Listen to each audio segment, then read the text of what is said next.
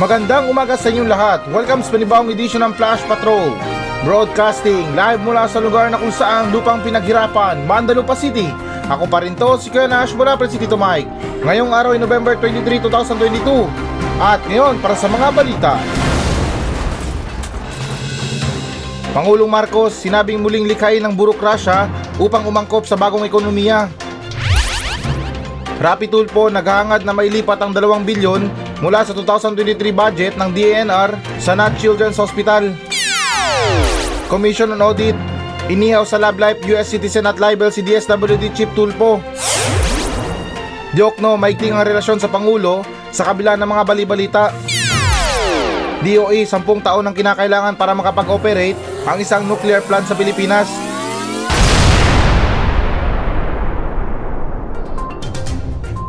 Pangulong Marcos sinabing muling likain ang burokrasya upang umangkop sa bagong ekonomiya. So, okay guys, naayon sa balita ng ABS-CBN News na hinimok ni Pangulong Ferdinand Marcos Jr. nitong Martes ang mga opisyal ng gobyerno sa karera na umaangkop sa mga bagong paraan ng pagnenegosyo at subukan ng mga umuusbong na teknolohiya upang maging mapagkumpetensya ang burokrasya ng bansa. At sa isang payag na sinabi dito na ang pinakamahalagang bahagi ay kung gaano tayo makabago at kung gaano tayo maliksi sabi ni Pangulong Marcos. At dagdag pa dyan na tinitingnan ni Pangulong Marcos ang universal connectivity, ang karagdagang digitalization, digitalization ng mga proseso ng gobyerno. Dapat kaya natin sa burokrasya ang mga bagong paraan ng pagnenegosyo. Kailangan kaya natin. Dapat alam natin ang iba't ibang paraan na ngayon ay nagnenegosyo ang ibang bansa na nagnenegosyo ang ibang gobyerno. Oh, okay. Speaking sa business, guys, alam nyo, marami tayong iba't ibang klaseng pamamaraan sa mga business. Um, napag-iiwanan lang tayo, guys, kasi, um, ano ba, parang hirap tayong, ano ba, i-upgrade yung mga negosyo natin. Kasi yung iilan sa atin, parang kontento na sa ganito, merong ganitong kita, okay na, na parang hindi tayo nakakapag-move on sa ibang negosyo. Or para bang ibang, ano ba, something new. Yan kasi ang problema sa pagiging kontento lang guys. Dapat kasi na malawak or maliksi ang isipan natin pagdating sa mga negosyo. Um, hindi lang yung mga kontento tayo sa mga anong meron tayo, um, anong ine-export natin sa ibang bansa. Dapat ano, bigyan natin ng ibang mga ano, iba't ibang klase na pamamaraan sa mga pagnenegosyo. Halimbawa na lang kung mapapansin nyo dito sa ano sa Pilipinas, diyan sa mga street vendors. Um, kung mapapansin nyo sa mga negosyo nila, may mga kariton na nagtitinda ng fishball, kwek-kwek or hindi naman kaya yung ano, yung mga kikiam na yan. Tapos yung katabi niya, mayroong tinda or mayroong nagbebenta ng ano, ng buko juice. O di ba parang marketing strategy kasi pagkatapos mong kumain, um, automatic yan parang mapapabili ka ng buko juice kasi nauuaw ka. Pero yung tanong dito guys, sa anong paraan or ano bang inenegosyo natin? Um, sabihin na natin na marami tayong mga iba't ibang paraan, pero anong negosyo? Bukod sa parang nalalaos na tayo sa mga exporting na yan, ano bang tinatangkilik sa atin ng mga ibang bansa? Um, ano, pwede ba tayo magdagdag sa mga negosyo natin tulad sa ano, uh, mga basahan na yan, pamunas? Pero ganun pa man guys na isa rin sa napansin ko sa balita na to na bakit kailangan panahimukin ng Pilipino, ay Pilipino, ng isang pangulo ang mga opisyal sa gobyerno para kumilos lang. Malamang mga opisyal sila sa gobyerno, dapat sila din ang kumikilos para sa mga ganyan. Di naman sa sinisisi eh parang naghihintay pa sila ng mga utos pagdating sa mga pagbabago or parang mga plano na ikakabuti sa ating bansa. Kaya nga mayroong mga gabinete, mga opisyal sa gobyerno, mga chief executive, para sa mga ganyang klaseng plano. Kasi sa nangyayari, parang naghihintay na tayo ng mga utos eh. Kung walang utos, edi wala. Kaya ito, hindi ko alam kung magandang idea to, pero I think na magandang negosyo sa Pilipinas, or yung postbungin natin yung negosyo sa Pilipinas, at itong sasabihin ko, pasintabi sa mga kabataan dyan ha, at wag naman sana kayo may kayat, pero I think na dito sa Pilipinas, ay napakadaling tumubo yung ano, yung halamang marijuana. Kusang tumutubo kayo sa mga kabundukan. Kung ano man, kung aalagaan natin to or parang itatanim natin, eh pwede din. Kasi kung bawal man dito sa bansa natin at itong mga marijuana na to ay tumutubo lang ng natural or parang kahit na wala kang effort, tumutubo naman to, Ba't di na lang kaya na pagbigyan natin ng pansin ng mga ganyang klase na halaman? Um, kung bawal man dito sa Pilipinas, eh magnegosyo tayo sa ibang bansa. Ibenta natin sa mga bansa na legal ang marijuana o yung halamang marijuana. Kasi itong marijuana guys, di naman sa panghihikayat ha. Ako hindi ako gumagamit ng marijuana. Pero ano eh, malakas ang potensyal ng gamot na marijuana or what I mean na halamang marijuana para sa mga paggamot sa mga sakit-sakit. Kaya kung bawal dito, eh dun sa ibang bansa natin ibenta. Kasi tingin ko sa mga ibang bansa parang nahihirapan sila na magpatubo ng marijuana. Eh samantalang dito sa Pilipinas, napakadali lang tumubo yung mga marijuana na yan. Partida, talagang mahal pa sa ibang bansa. Kaya medyo pasensya na kayo guys kung yun ang mga negosyo na naiisip ko kasi wala tayong ibang negosyo na ano eh, na pwedeng ipundar sa ano, sa mga sinasabi nilang pagnenegosyo. Pagiging ano, magi, pagiging moderno. Ano bang iniisip ng mga eksperto dito sa Pilipinas? Makakalikas sila ng ano, ng bakuna na gawa sa pawis ng lamok? Kaya yun lang guys, na malakas talagang paniniwala ko na pagdating sa Pilipinas at pagdating sa mga Pilipino walang imposible.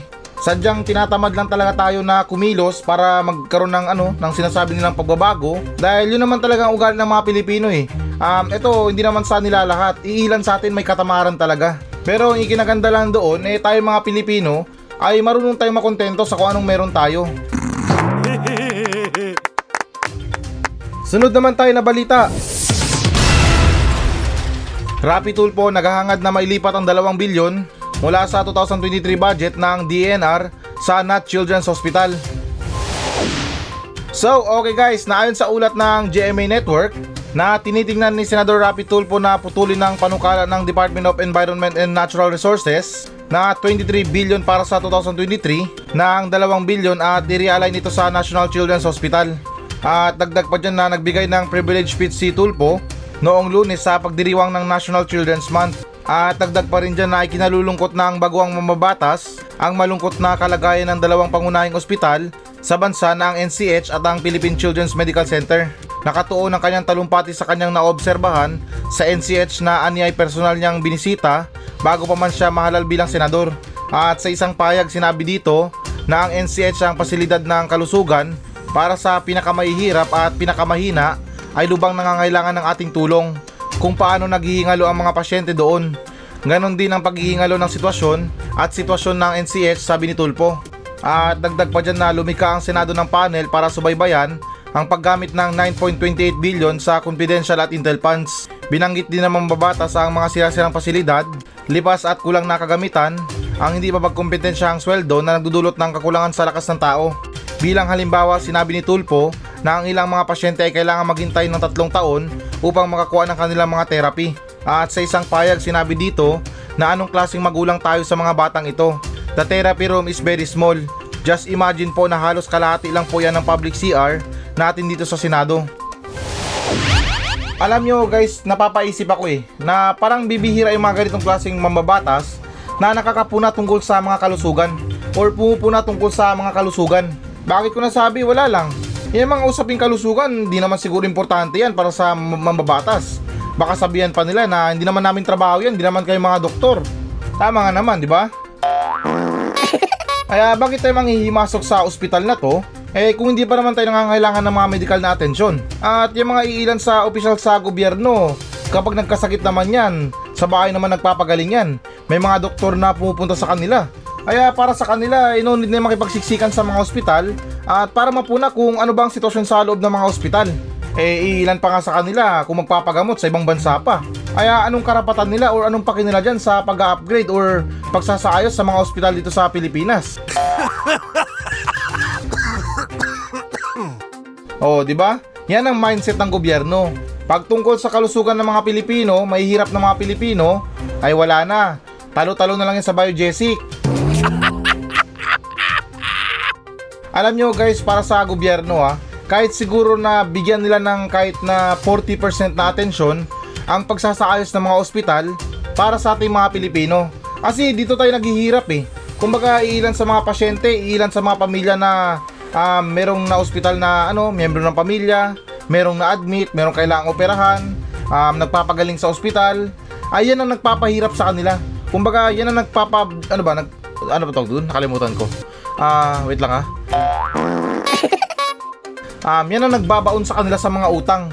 Nagkakautang-utang sila sa mga tao nang dahil sa um, paghiram ng pera, para sa mga gamot, pag-opera, bayarin sa ospital. O, di ba? Saan ba kayo nakarinig ng balita na isang pasyente yumaman sa loob ng ospital? Di ba? Wala. Kaya kailangan talaga na bigyan ng pansin ng gobyerno itong mga ospital na to, lalo't yung mga gastos dito ay para ka na rin nasa, ano eh, nasa Boracay. Ang mamahal. May mga pharmacy doon sa loob pero pag bumili ka ng gamot o hindi naman kaya pag niresetahan ka ng gamot uutusan ka na bumili sa labas. Sasabihin, ah, doon ka sa labas bumili ha kasi mahal dyan sa baba. O anong silbi ng mga gamutan dyan sa baba or bentahan ng mga gamot dyan sa baba? What I mean na yung tinutukoy ko guys, yung pharmacy mismo sa loob ng ospital ha. Kasi syempre para ano yan eh, um, convenient na rin yan sa mga pasyente na hindi na sila lumayo. Eh paano naman sa mga mahihirap? Um, hindi pa ka na-declare na mahirap yung pasyente. Sasabihan na agad na doon ka na lang bumili sa labas. Mukha ka kasing mahirap eh. Kaya I think na hindi mo kayang bumili ng gamot. Doon ka na lang para maka-discount ka. May mga ganyan guys, yung tipo na hindi pa tinatanong kung mayaman ka ba or hindi. Pero yung trato sa'yo parang pulubi. Kaya tulad ng sinabi ko guys, para sa isang mambabatas, talagang napakabihira ang isang tao na ganito o isang mambabatas na mapuna ang ganitong klase na pangangailangan sa mga medikal. Dahil kung sa iba, mas inuuna pa nila yung pagpapaganda ng Pilipinas, pagpapaganda ng mga tourist spot na yan para sa mga turista, at halos lahat ng mga serbisyo nila ay nakatuon na sa ibang bansa or what I mean sa mga tig-ibang bansa. At dagdag ko lang guys ha, ito hindi naman sa kinakampiyan si Tulpo ha. Um, since na talagang ano, um, meron siyang programa na sumbungan ng bayan, at talagang legit yan. Maraming nagre-reklamo sa kanya na natutulungan niya at nabibigyan niya ng hustisya yung mga taong lumalapit sa kanya. Tapos ito, ewan ko lang ha kung dagdag lang to sa pakulo niya. Pero I think na malaking bagay na rin to itong pagpuna niya tungkol sa pangangailangan natin sa ospital. Mantakin nyo ang gobyerno, merong confidential fund Meron tayong mga intel funds na hindi naman ginagamit. Partida bawal sabihin kung saan ginamit. Tapos pagkalaki-laking halaga pa ang nakalagay dyan. Samantalang ang pagpondo para sa mga eskwelahan, sa mga ospital na yan ay talagang tinitipid. Kaya for me ha, hindi naman talaga sa sinasabi or ni-endorse since na napapabilang si Senador Rapi Tulfo sa ano sa gobyerno at nagtatrabaho para sa ating mga Pilipino ay talagang may punto yung sinasabi niya. Medyo delikado man tong sinasabi ko kasi parang tinataya ko yung reputasyon ko kay ano, kay Rapi Tulfo. Pero ako malakas ang pakiramdam ko talaga na malaki ang may tutulong niya sa ating mga Pilipino, especially sa mga mahihirap. At alam ko naman din sa mga issue ng mga tulpo, uh, hindi naman tayo mga perpektong tao. Minsan um, nakakagawa tayo ng mga ano, ng mga kapalpakan sa buhay natin. Pero hindi ibig sabihin yun guys na hindi na natin na pwedeng ituwid yung sarili natin o itama yung mga pagkakamali natin. Sunod naman tayo na balita.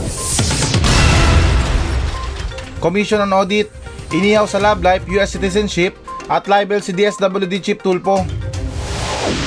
So, okay guys, naayon sa ulat ng ABS-CBN News na nahukay sa pagdinig ng Commission on Appointments o CA, Martes ang ilang malalapit na detalye ng personal at profesional na buhay ni Department of Social Welfare and Development, Secretary Erwin Tulpo na nagudyok sa mga opisyal ng gabinete na humiling ng executive session para talakayin ang mga katanungan ng mga mambabatas at dagdag pa dyan na ang appointment ni Tulpo ay hindi natakil ng CA bago ito nagpunta sa isang buwang break noong September at ipinagpatuloy ng CA ang deliberasyon nito noong Martes kung saan sinuri ang fitness ni Tulpo bilang DWSD Secretary.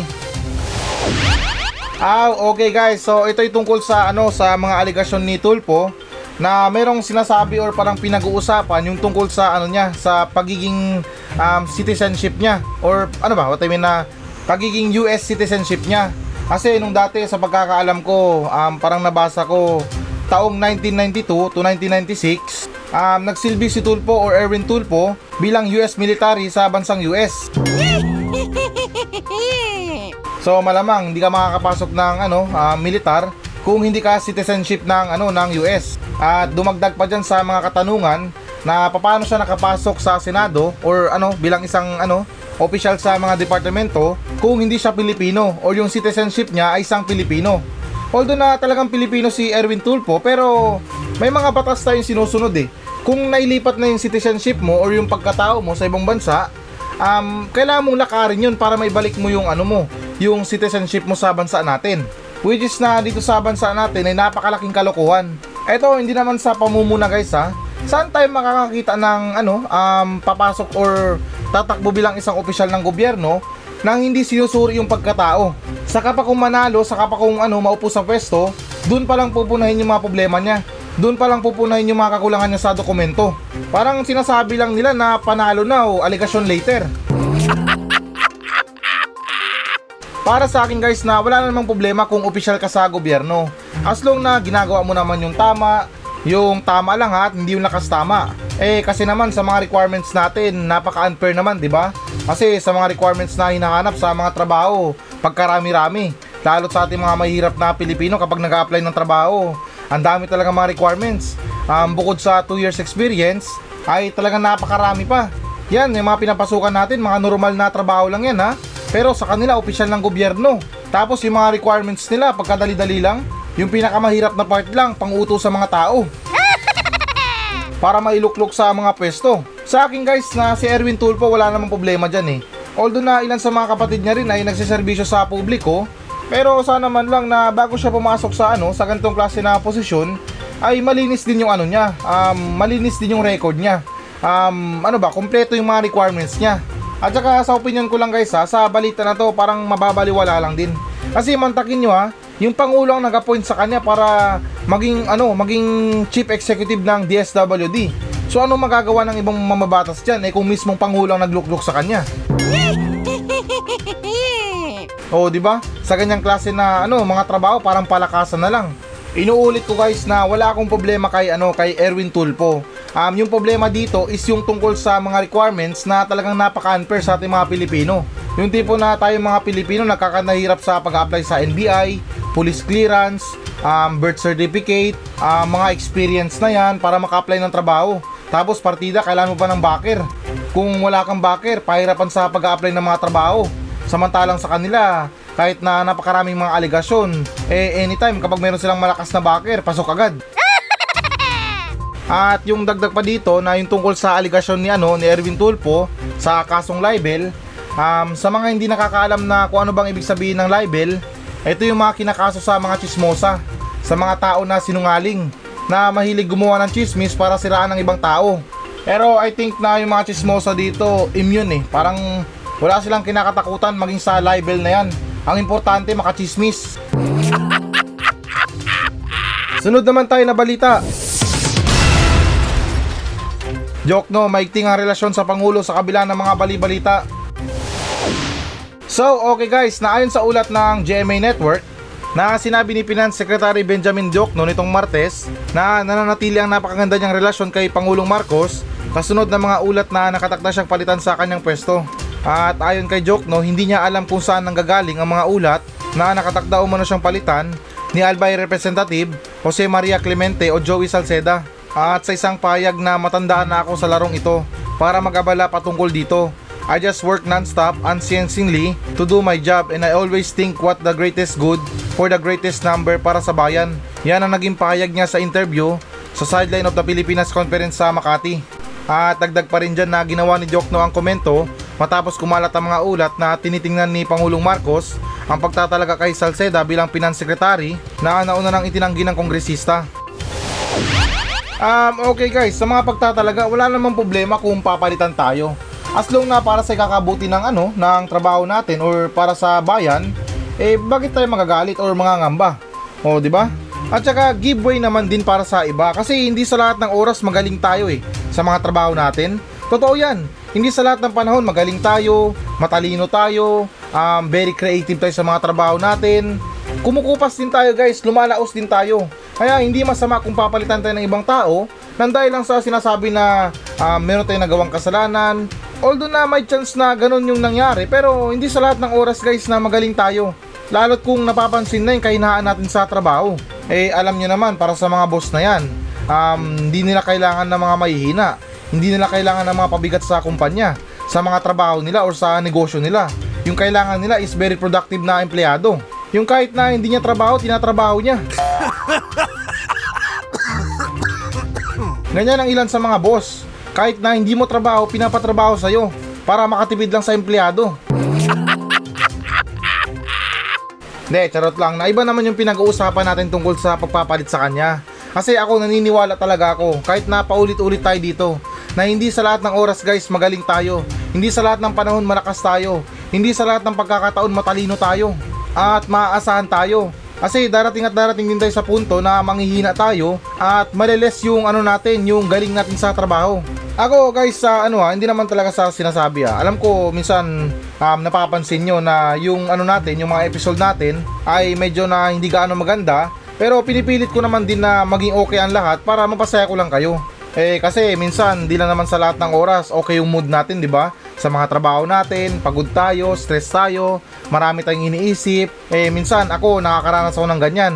Kaya sa isip-isip ko lang kung pwede lang talaga na ipalit si Mang Dodong dito at alternate muna kami or palitan muna kami sa trabaho, eh I think okay din. Si Mang Dodong, yung tanod namin sa Barangay Silaway, okay yung tao na yon. Um, kwela din yon. Minsan makabuluhan din ang mga sinasabi nun. Pero yung problema lang sa kanya, ayun lang talaga. Um, masyadong demonic yung kamay niya. Hindi niya mapigilan na mga likot na mga gamit-gamit. Pero sa personal, mabait si Mang Dodong. Um, mabait siya sa tao sa tao, pero kung tao sa gamit, hindi siya mabait. Wala siyang patawad kapag gusto niya, ibubulsa niya. At ganun pa man sa balita na to na ganun talaga.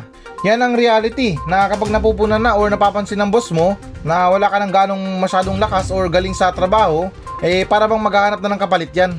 Pero hindi ibig sabihin na wala kang kwenta sa trabaho mo. Um, nagampanan mo or nagawa mo na yung trabaho mo sa nakalipas na taon or sa mga nakalipas na taon, eh ganun din talaga na sadyang humihina yung mga performance natin pagdating sa mga trabaho. At lalot na kung tumatanda na tayo. Sunod naman tayo na balita. Department of Energy, sinabing 10 taon ang kinakailangan para makapag-operate ang isang nuclear plant sa Pilipinas. So, okay guys, naayon sa ulat ng GMA Network na ang Pilipinas ay kinakailangan maghintay ng 10 taon upang makita ang isang gumaganang nuclear power plant sabi ng isang mataas na opisyal sa Department of Energy nitong Martes. At sa isang payag na kung gagawin natin ito sa regular na paraan, kailangan mong magkaroon ng site, mayroon kang feasibility study, pagkatapos kailangan mong bumuo ng site upang matiyak na ito ay sapat na matibay upang matiyak ang kaligtasan ng ating mga tao. And I think 10 years, yan ang sinabi ni Energy Secretary Sharon Garin sa isang interview. Grabe naman yan 10 taong pagkatagal-tagal.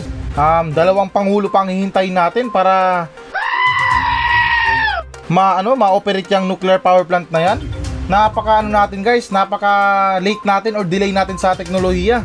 Imagine na lang sa loob ng 10 taon, um, yung ginagamit natin nuclear power plant tapos yung ibang bansa, yung pinagkukuha na nila ng enerhiya sa star na or sa kalawakan na. Naka-touchscreen na yung ibang bansa, tayo di keypad pa. Alam nyo guys, um, mabibigyan naman to ng paraan para ma-operate eh. Or manumbalik yung operasyon ng mga power plant. Um, yung gagawin lang natin dito, hindi naman sa nagpapaka-eksperto, uh, sa opinion ko lang, eh makipagkaibigan tayo or makipag-alyansa tayo. Or alyansa ba or alyado ba? Sa mga bansa na nag-ooperate ng mga nuclear power plant. Nang sa ganun na matulungan nila tayo para sa pag-ooperate niyan. Hindi naman kaya na yan ang plano nila para madahan-dahan nila yung mga korupsyon dyan unti-untiin yung mga pera na paglabas para sa kunwari na pagsasabuo or pagsasaayos ng nuclear power plant? para sa akin guys na yan dapat ang tugunan ng gobyerno eh. Yan yung dapat na aksyonan ng gobyerno. Dahil ilan sa ating mga Pilipino talagang umaaray na sa mga presyo ng bilihin. Dumagdag pa yung mga bayarin sa kuryente. Sa sobrang init ng panahon, sa sobrang lamig ng panahon, hindi man lang natin magamit yung mga binili nating mga aircon. Dahil karamihan sa atin nangangamba sa mataas na bayarin sa kuryente ginagamit man lang natin pero sa disiplinadong pamamaraan. Yung iba, gumagamit lang ng aircon kapag matutulog. Kaya nga bumili ng aircon kasi kapag naiinitan, kailangan natin magpalamig. Tapos ngayon, bibili tayo ng aircon para sa pantulog lang. Tapos yung iba, pang display na lang sa bahay. Sinasabi na ay huwag na tayo mag-aircon. Masyadong mataas ang kuryente.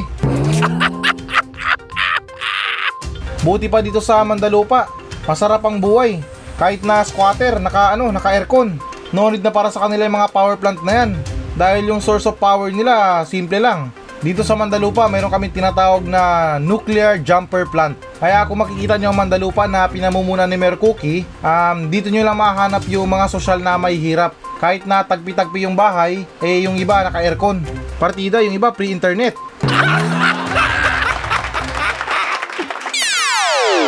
So ayan guys, na nandito na naman tayo sa ating viral talk. Sa ating viral talk ngayon ay pag-uusapan natin ang isang delivery rider or isang rider na sinundan ang mga anak na buntis sa clinic para makapag-deliver. My goodness, hindi talaga papahuli ang Shopee. Alam nyo guys, para sa mga driver na to, ay driver, mga rider na to, ginagawa lang nila yung trabaho nila at saka sa araw-araw na struggle nila, um, yung goal lang nila is matapos yung deliver nila.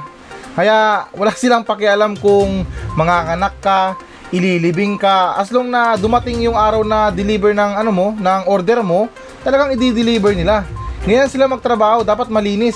Kasi sayang naman na nag-effort pa sila na puntahan yung address mo.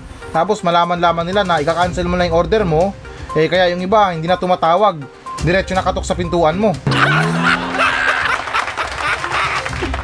May mga ganyang klaseng customer kasi, yung tipo na kapag tinawagan ng rider, um, hindi sasagutin yung tawag, magpapanggap na wala sa bahay, eh sayang yung mga pag-pick up nila ng mga parcel.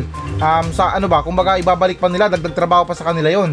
Hindi tulad na kapag sinundan nila or talagang mismo na kinatok nila sa pintuan, walang kaabog-abog, pagbukas mo ng pinto, eh sorpresa talaga, kailangan mong bayaran yung order mo.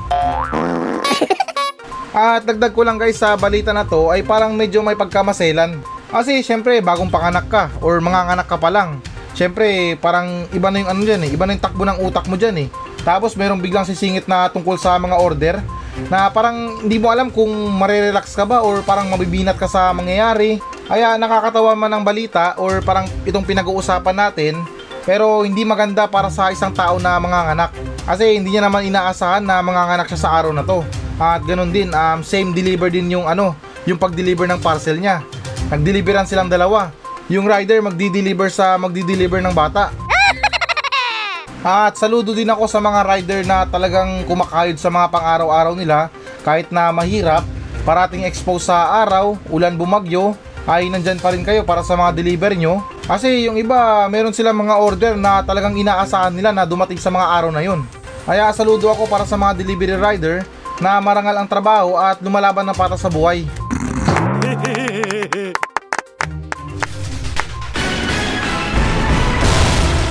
Hello guys, na bago natin tapusin ang show na to, uh, hinihikayat ko lang yung mga audience natin na mag-message sa akin dito sa Mandalupa Station para sa mga reklamo nyo sa kapitbahay nyo, reklamo nyo sa asawa nyo, sa mga kaibigan nyo, at kahit sumbong na rin para sa mga katarantaduhan dyan sa lugar nyo. At kung boring ka naman, pwede naman kayo magpa-shoutout sa akin ng buong angkan nyo. Mula ninuno nyo hanggang apo, isa-shoutout natin yan.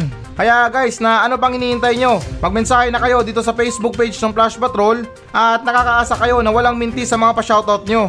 Paki-like na rin ang Facebook page ng Flash Patrol. Maawa na kayo, desperado na ako sa buhay. Kaya ulitin ko, para sa mga reklamo sa buhay, reklamo sa kapitbahay, reklamo sa mga tao, ay huwag kayong maya na magmensahe sa akin sa Facebook page ng Flash Patrol dahil actionan natin yan ng makabuluhang kalukuhan.